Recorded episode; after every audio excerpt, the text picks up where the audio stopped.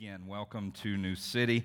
Really glad to have you guys with us this morning. Um, last week, we finished up that series on the Holy Spirit. Uh, and as I was getting ready, really a couple of weeks ago, getting ready for, um, for the next sermon series and what we were going to do, I talked with a couple of our elders. We work together uh, often on our sermon series, and um, we decided together to scrap what we had already prepared and instead do something that seemed more fitting with finishing the Holy Spirit uh, series that we just did. And looking back, it's really amazing the way that God, and I, all credit to Him because um, I would not be smart enough to put it together, but God has just sort of put together um, several sermon series back to back that, that this is a perfect fit for. Um, before Easter, we talked about uh, really about the life, death, and resurrection of Jesus leading up to Easter and um, how, it, how the good news changes us. And we talk about that, the gospel changing everything. And so we did that sermon series on how the gospel actually does change us. We looked at the sermon uh, on the plain, had a series there, and um, we talked then primar- primarily to believers, and we talked about okay, so you are a believer. How do we live in this new kingdom that Jesus has ushered in. Uh, and that's what we talked about, what it looks like to live in the kingdom of God. We followed that up with the Holy Spirit, um, and I really enjoyed that series. God has given believers the beautiful gift of His Spirit to be in us and to be with us in this new life in His kingdom that He has called us to. He sent us a that God has called us to in His kingdom. So it only seemed good and a natural fit that we would follow that up um, with the, what, what happened next historically, right? Jesus said, I'm going to send the Spirit, and then Jesus did send the Spirit, and we read all about what happened in the book of Acts. And so that's what we're going to do now is uh, start a series on the book of Acts, and we'll go through the entire book of Acts together. And I think this is one of the greatest stories ever told. I love the book of Acts, um, and, and I love how it leads right up to our story the story of New City, and um, hopefully this morning you'll get a glimpse of how it leads to your story as well. And we are in this great story of God together. So let's pray and then get started. And as I do every week, I am asking if you would pray with me. Don't just listen, but we, we can go to God together. Pray with me. Pray that God would do something great by His Spirit this morning, because um, that's what we really want to see. Would you do that with me? Yeah, good. Let's pray together. Father, we do come together and um, thankful. Thankful that, uh, that you hear our prayers and uh, you're a good father who wants to, to help. And uh, a good father who cares for us. And we are asking that um, you would give special care now as we've gathered, that you would, by your Holy Spirit, be especially good to teach us this morning to help us walk as you've called us to walk, to be the people that you created us to be. Uh, Father, in all those things and in all of this life that you've called us to, we need your help. Uh, so help us this morning. Help us in the days to come. We love you. In Jesus' name we pray. Amen. All right, so let's get started. We're in the book of Acts. If you want to turn there in your Bible, we're going to be looking at chapter 1 this morning. Um, but I'm, I'm calling this Luke part 2. Um, is, is what we're starting today. And I'm calling it that because it seems that Luke, the writer of the Gospel of Luke, Matthew, Mark, Luke, and John, um, Luke is writing a second account um, for his reader, a special reader, but all of his readers. Both of these accounts were written to the same person, addressed to Theophilus. Uh, Luke started his gospel, the Gospel of Luke, by addressing it to Theophilus and explaining that this was, the, the, the Gospel of Luke was his attempt to give an orderly account of all that he had heard and learned from those who saw and lived with Jesus, the eyewitnesses, he calls them. Uh, Luke was a friend of the Apostle Paul. Uh, Paul referred to him in Philemon 1 as a fellow worker in the gospel. Um, and uh, as a beloved physician. So Luke was a physician, a beloved physician in Colossians chapter 4. He was not an eyewitness to the life of Jesus. Um, he was not one of the original disciples, um, but he was a man who was interested in the facts. He was a man who heard the story of Jesus and wanted to share the story of Jesus, and he wanted to gather as much information about the life of Jesus as he could. He was a man interested in the facts and the truth and writing that down for his friend Theophilus and for others as well. Ultimately, you know, God would use Luke not just for Theophilus, but for all of these generations and for us as well. Luke's gospel is written about the, the birth of Jesus, right? Like, like the other gospels, the birth of Jesus and the ministry of Jesus, and it, it follows through um, to his death. It, it includes um, his resurrection as well. And Luke's gospel ends this way, this way Luke chapter 24, verse 50 and he led them out as far as Bethany, and lifting up his hands, he blessed them. While he blessed them, he departed from them and was carried up into heaven, and they worshiped him and returned to Jerusalem with great joy, and were continually in the temple blessing God. Now we turn the pages from the end of Luke to Acts chapter 1 and the start of what I'm calling Luke part 2, Acts chapter 1, verse 1. In the first book, O Theophilus, I have dealt with all that Jesus began to do and teach until the day when he was taken up, after he had given commands through the Holy Spirit to the apostles whom he had chosen. He presented himself alive to them after his suffering by many proofs, appearing to them during 40 days and speaking about the kingdom of God. So, where, where Luke leaves off in his gospel, we turn the pages and Acts begins. And we pick up in verse 4. And while staying with them, he ordered them not to depart from Jerusalem, but to wait for the promise of the Father, which he said, You heard from me. For John baptized with water, but you will be baptized with the Holy Spirit not many days from now. So when they had come together, they asked him, Lord, will you at this time restore the kingdom of Israel? He said to them, It is not for you to know the times or the seasons that the Father has fixed by his own authority. So, what is next, right, in this unfolding story? The Gospel of Luke talks about the life, death, and resurrection of Jesus, and now the book of Acts picks up with his resurrection and his ascension. Jesus instructs his disciples. What's next? Jesus is with his disciples, and he gives them instructions while I am gone, Jesus says. In verse 4, we see his first instruction, and that is to wait in Jerusalem. Like as he is preparing to, to leave them, he instructs them wait in Jerusalem. Uh, this, of course, ties in with our previous sermon series. Wait until the promise of the Father comes. And what he's talking about is the promise that, that God made and the promise that he made to them as well about the Holy Spirit. He's talking about the Holy Spirit. Wait until the Spirit comes. Now, if you remember in our previous series, what a huge promise this was from Jesus. Jesus was telling his disciples before this day, Jesus was telling his disciples, I am going to be leaving you, but it's better that I leave you. And that just seems crazy. Like it is better that Jesus is gone, but that's what he tells them. It's better that I leave you so that I can send another like me. I will send the Holy Spirit and he will be your helper. Holy Spirit will teach you, he will lead you, he will encourage you, he will empower you. And so now in the book of Acts, we read Jesus saying, Wait, wait in Jerusalem until he comes.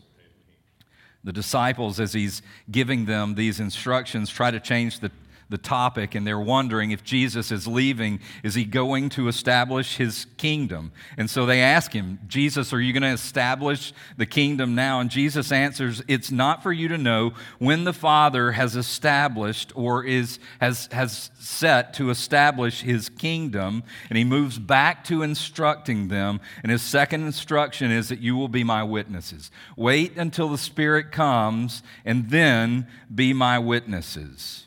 Verse 8, but you will receive power when the Holy Spirit has come upon you, and you will be my witnesses in Jerusalem and in all Judea and Samaria and to the ends of the earth. We talked about this in the Holy Spirit Spirit series as well. The Spirit has come to help us in the mission that God has given to us. Uh, the Holy Spirit has come, Jesus sent the Holy Spirit to help us in God's great mission of redemption and reconciliation. Jesus said that it is the Holy Spirit, it's not us. It's not our wisdom. It's not how, how great we can share the gospel with people. It is the Holy Spirit who would convict the world of sin and righteousness and judgment. It is the Holy Spirit who bears witness in us and through us of who Jesus is and what Jesus has done for us. It's the Holy Spirit who reminds us of the teachings of Jesus. He leads us, He guides us, and this is not just in life in general, though we see in the life of Jesus and the apostles, He did that as well. But this is also specifically in the mission of God. This is the same mission that we've talked about in, in Matthew 28 as Jesus before, before he ascended, before this day of his ascension, when he was gathered with the disciples and he commissioned them um, to God's mission. As you go about your life, Jesus said, as you go about your life, make disciples of all nations, of all peoples, baptizing them in the name of the Father and the Son and the Holy Spirit, teaching them to obey everything that I have commanded you. And Jesus said, uh, Behold, I will be with you always. Now, the way that Jesus was with them in this mission, to help them on this mission, to, to guide them and empower them in the mission, the way that Jesus would be with them is through the coming of the Spirit. When he comes, Jesus now says in the book of Acts, Acts 1, the Spirit, when He comes, He will come with great power, and you will be my witnesses. You will tell people my story, Jesus is saying. You will tell them what you've heard, you'll tell them what you've seen, you'll tell them in Jerusalem and Judea and Samaria and to the uttermost parts of the earth. Jesus was reminding them of their commission to God's mission. And then he says this in verse 9 When he had said these things, as they were looking on, he was lifted up, and a cloud took him out of their sight. And while they were gazing into heaven as he went, behold, two men stood by them in white robes and said, Men of Galilee, why do you stand looking into heaven? This Jesus who was taken up from you into heaven will come in the same way as you saw him go into heaven. Right? That's, that's it, right? Right here. This is what we're talking about. This is where the page really turns from, from the Gospel of Luke to Luke part two in the book of, book of Acts. Jesus had been with his disciples for three years. He lived with them, he trained them, he taught them, he prepared them for that day, right? For that day that was coming and days that would follow. And the day comes. They've watched him, heard him preach and teach, and they've seen all of his miracles. They were with him when he was brutally beaten on the cross. They watched him breathe his, his last breath, and, and, and they, they saw him taken to the tomb, the tomb sealed, and how excited they must have been the day that he came back, even in their doubt that Jesus had risen from the dead. And now, now they witness him ascending to the right hand of the Father, and there are angels standing next to them him as he ascends to heaven. While I am gone, Jesus says, wait for the Holy Spirit to come. Those are his commands. While I am gone, the two men say he's coming back. While I am gone, wait for the Holy Spirit to come. And when he does, you be my witnesses. You tell the world about me from Jerusalem to Judea and Samaria and to the uttermost parts of the earth, to the ends of the earth. The king was leaving. Hear me, the work of the kingdom was to continue. Even though the king was leaving for a while, the work of the kingdom was to continue, and Jesus would send the Holy Spirit to help in that work. So let's see what the disciples did next. How would the disciples respond? Verse 12. Then they returned to Jerusalem from the mount called Olivet, which is near Jerusalem, a Sabbath day's journey away. And when they had entered, they went up to the upper room where they were staying. Peter and John and James and Andrew, Philip and Thomas, Bartholomew and Matthew, James the son of Alphaeus, and Simon the zealot, and Judas the son of James. All these with one accord were devoting themselves to prayer, together with the women and Mary, the mother of Jesus, and his brothers. So we stop there for a moment because here uh, there, there's a lot to see of how they responded to what has just happened and to Jesus' commands to them. Uh, the first thing that we see is their response is immediate immediate. The way this is written, um, it, it, the picture that we get is that Jesus told them to, to, to remain in Jerusalem and wait until the Spirit came, and then they would be witnesses Jerusalem, Judea, Samaria, to the uttermost parts of the earth. And then the way this is written, it seems immediately, immediately they responded to Jesus. As soon as the ascension had taken place, the disciples left the Mount Mile away, so they walked back to Jerusalem. But, but their response was immediate.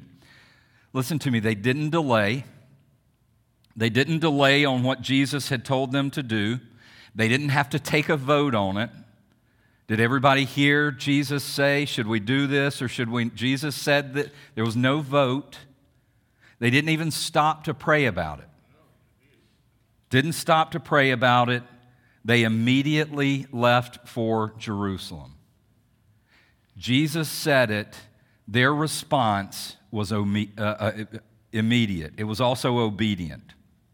They gathered together as they had when they were with Jesus in Jerusalem, right? Immediately they responded. They were obedient. They headed back to Jerusalem. Um, uh, uh, uh obediently, they went to the upper room in Jerusalem where they had gathered even with Jesus. And then verse 14 says, All of these, the disciples, the women, Jesus' mother, uh, and brothers, they were all of one accord. They were unified. So, how did they respond? They responded in unity. Now, there are a lot of things that we can, and don't, don't, don't miss this here. A lot of things that we can be unified over. There are a lot of things that we are unified over. Um, there, there, is, there is unity in sports teams great unity in sports teams. Last year, Georgia winning national championship, my word, I am tired of hearing about it. You guys are unified. You guys are unified in that, in that victory. But you, get what I'm saying, right? We, we, we come together over a sports team. We have great unity over our sports teams. Right, right now, we're doing that with the Braves because they're, they're on a streak, right? Everybody's a Braves fan right now. There's, there's unity over that. There's, there's unity when we have something great that we can all celebrate together. There's, there's even unity when we have a common enemy right? That, that's what happens at election time. We gather up in our groups over a common enemy and we have unity over that. But, but, but, but, but here, the, the unity that was there with these people, it, it was a unity in Jesus.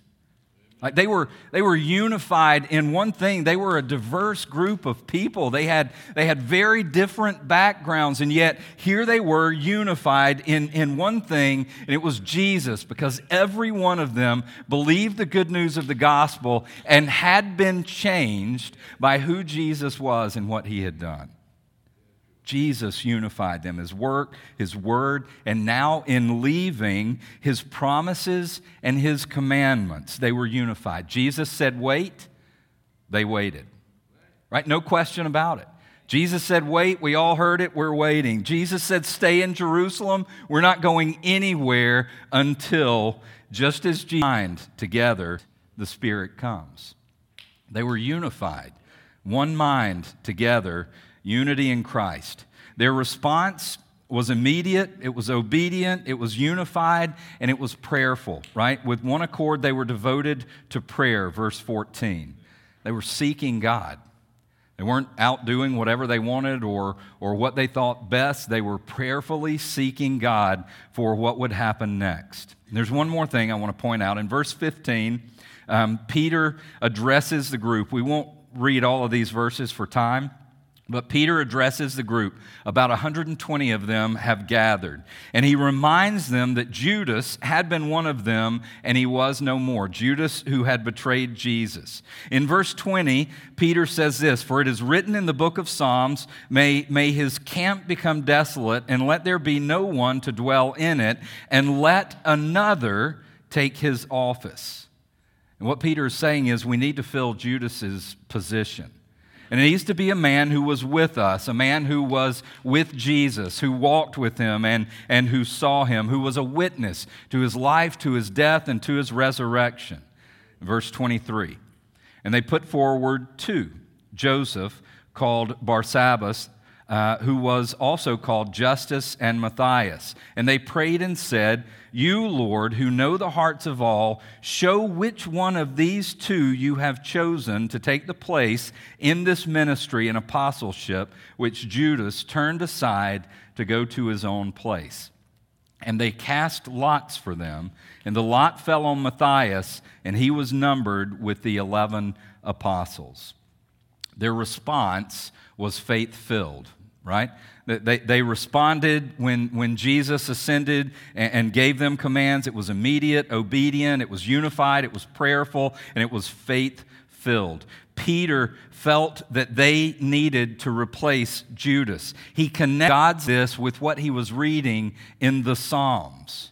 He believed this was God's leading and God's desire for them to replace Judas as one of the apostles. So by faith, so by faith, he stood and talked to the 120. But that wasn't the only faith filled response, though it was. Two guys met the requirements Joseph and Matthias. They prayed.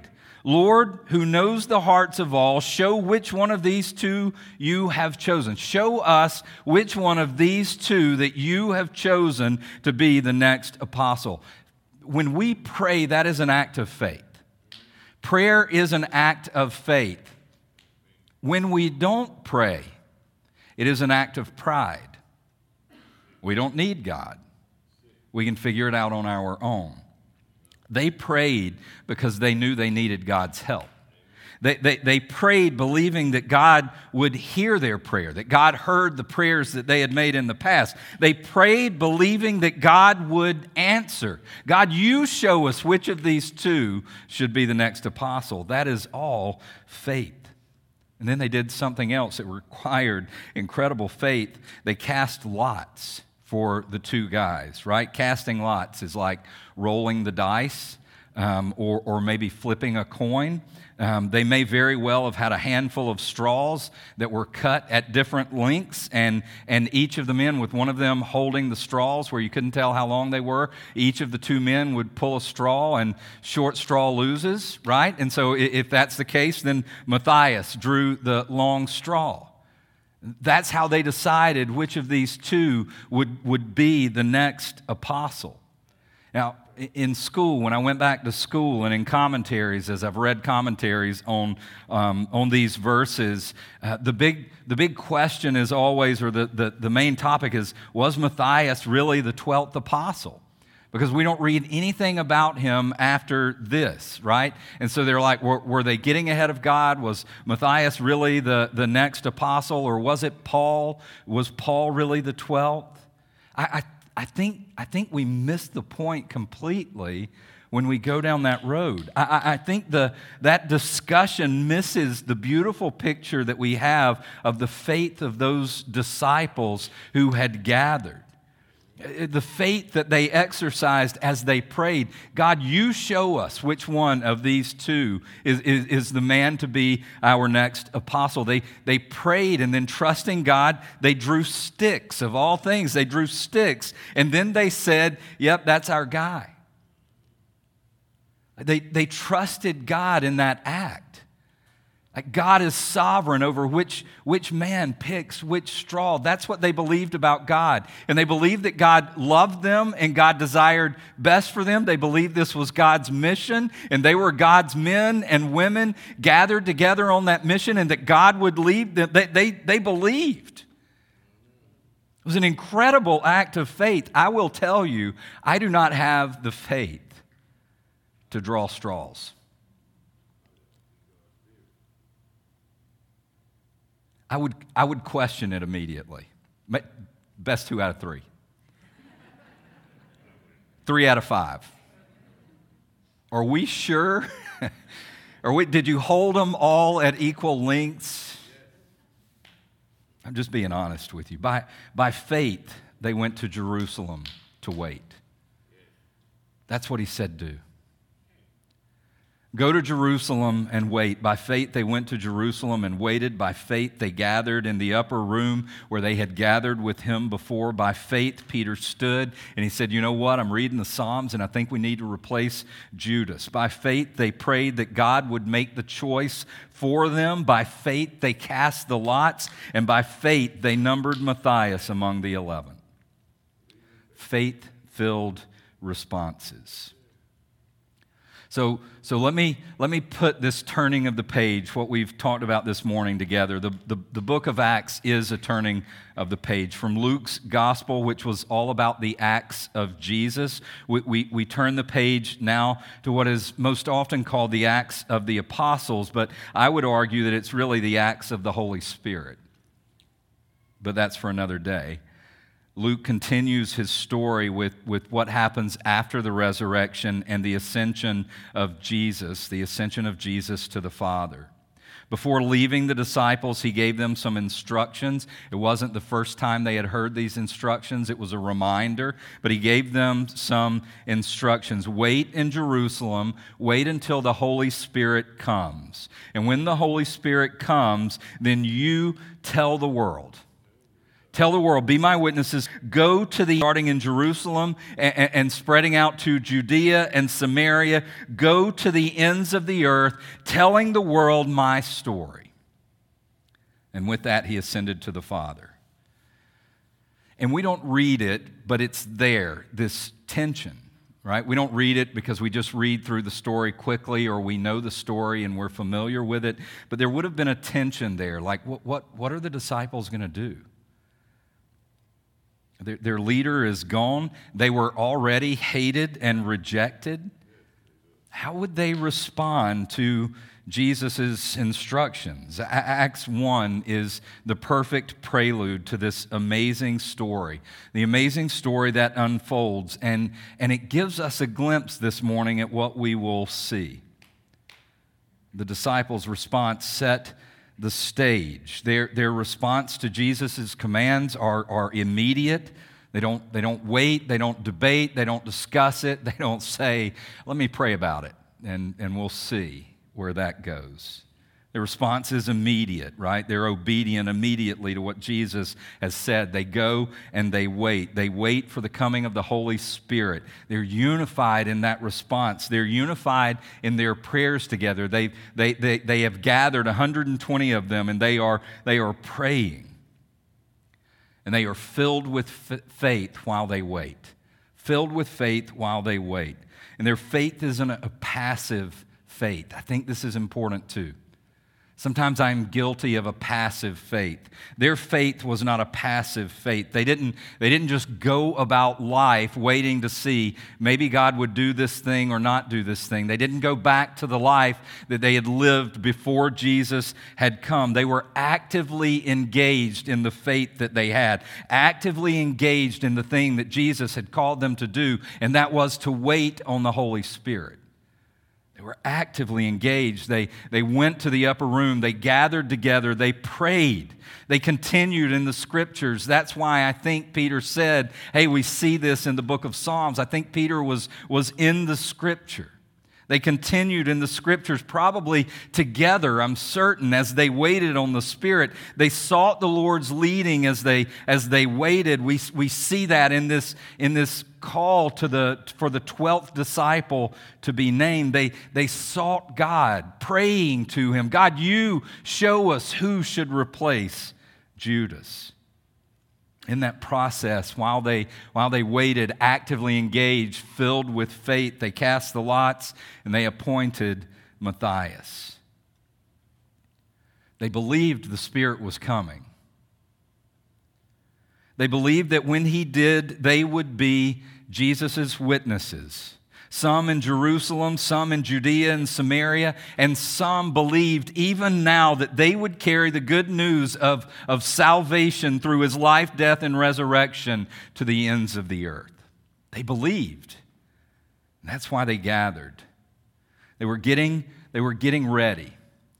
They were getting ready for Jesus to do exactly what he said he would do. They were getting ready in, in, their, in, their, in their waiting. They wanted to be ready when the Holy Spirit came fully expectant that, that, that things would happen just as Jesus said. And then for the next 27 chapters plus, we will see that Jesus was faithful to his word, to every promise, again and again and again.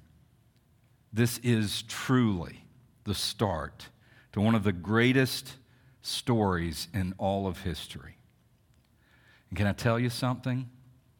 Spoiler alert this story is our story. That's why it's so incredible.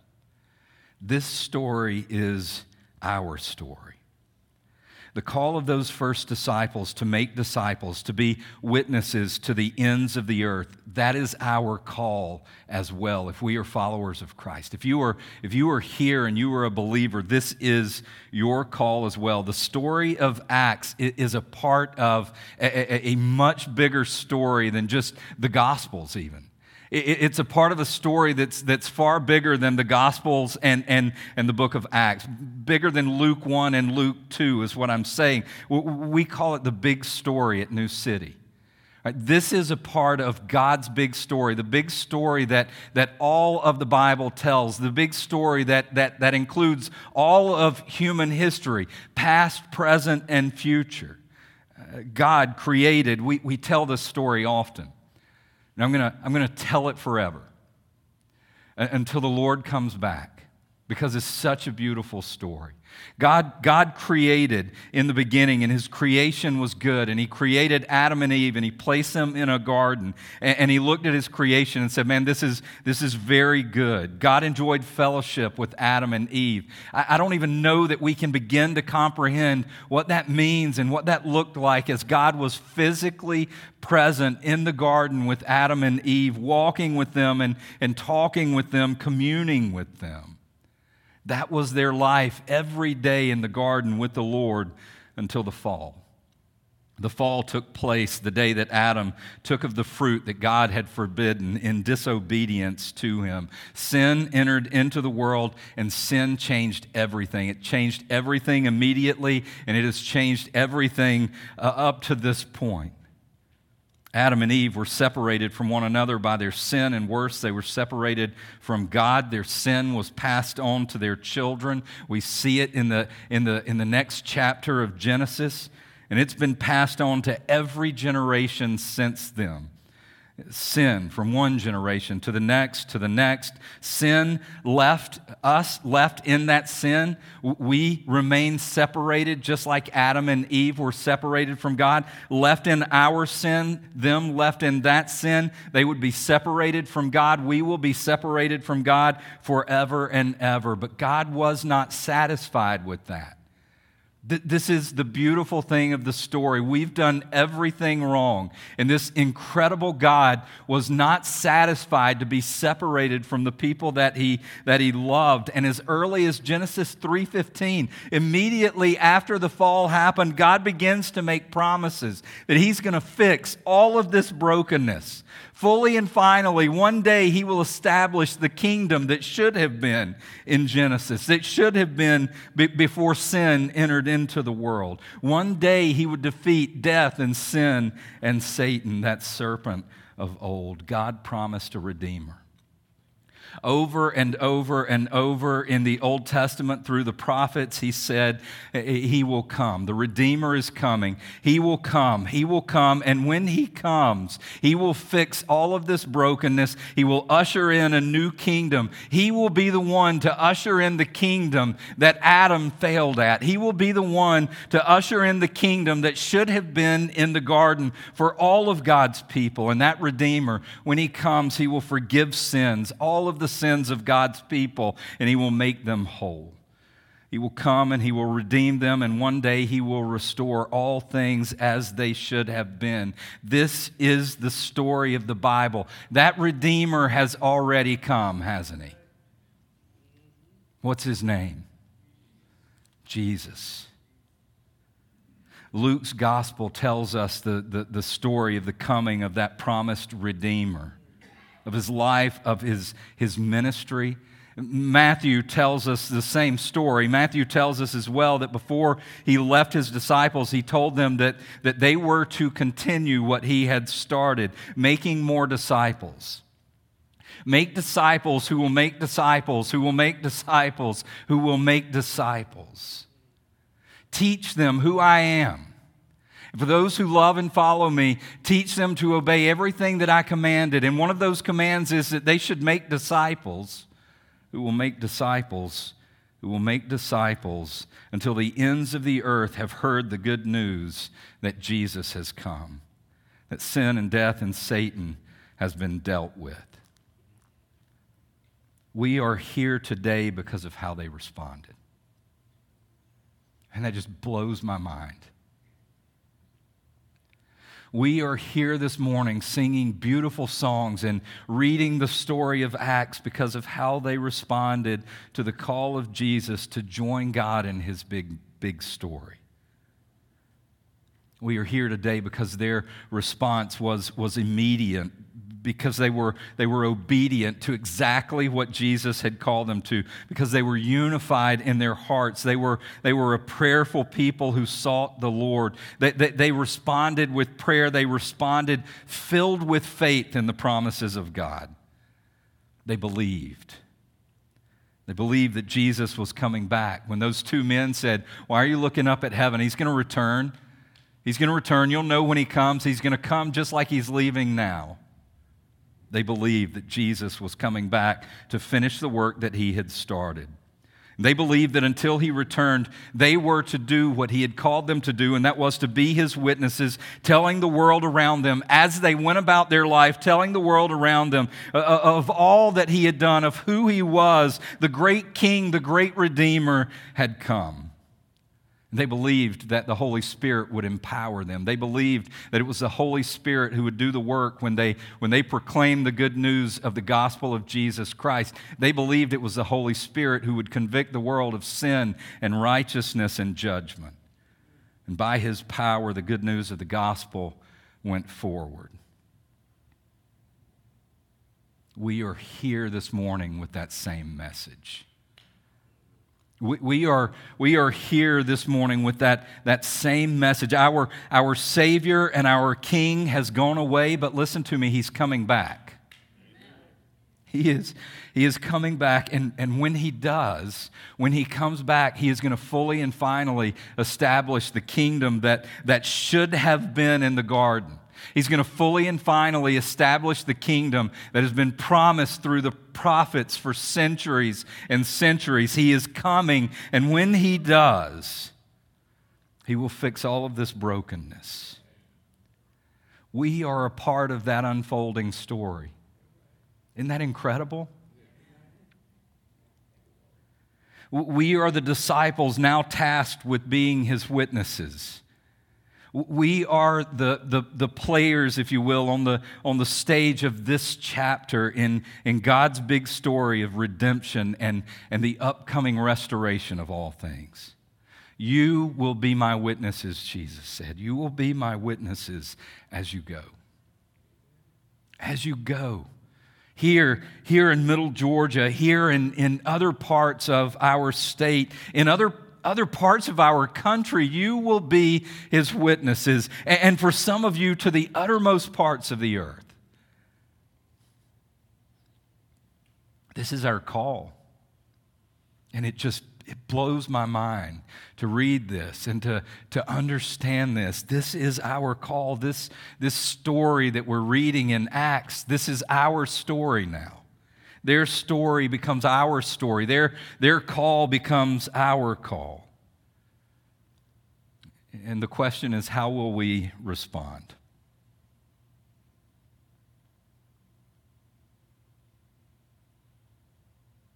Will it be immediate?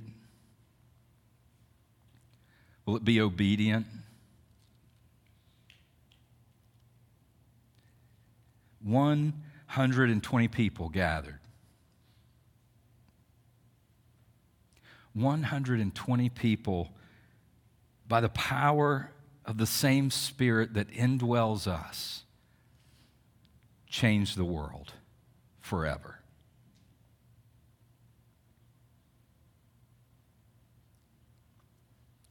Might we do the same?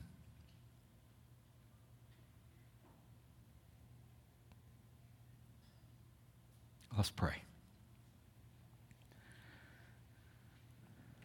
Father, what a beautiful story. How incredible that we are invited to participate.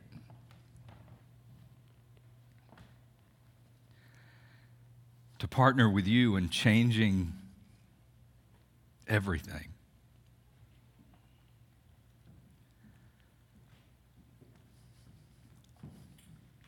Remind us again and again, Holy Spirit, that life is far bigger than we imagine it to be.